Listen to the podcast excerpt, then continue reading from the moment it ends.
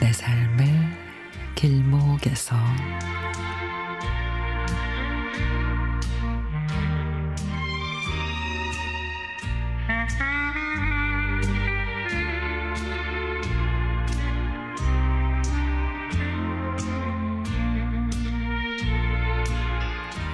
올해 고등학생이 된 사춘기 딸 은근한 신경전을 벌이는 일이 한두 번이 아닙니다.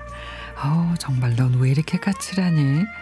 그러면 딸아이는 외할머니가 그러시던데 엄마는 중학교 때부터 그랬다며 얼마 엄마 닮아서 그런가 보네 뭐.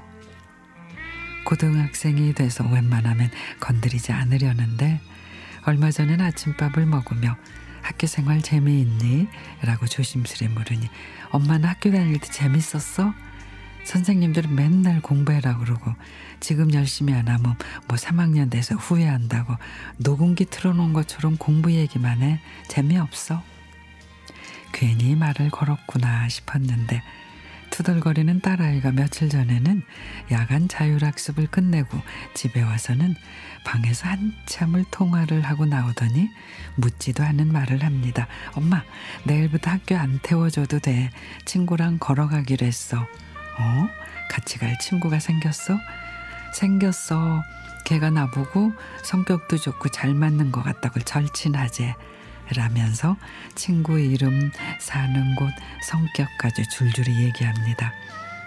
다음날 입맛이 없다면서 그냥 가려는 딸아이에게 바나나와 구운 계란을 비닐팩에 넣어주니 엄마 이거 하나씩 더 담아줘. 친구랑 가면서 먹게. 그리고 오늘 저녁에 야자 선생님 엄청 착하거든.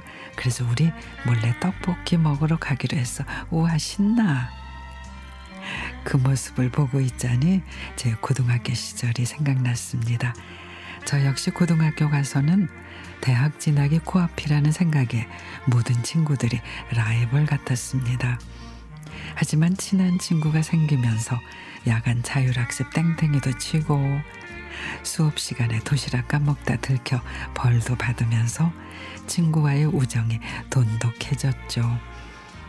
까칠한 밤송이 같은 우리 딸 부디 학교 생활 잘해 나가면서 친구들과 사이좋게 지내 예쁜 추억 가득 만들어 가기를 바라봅니다.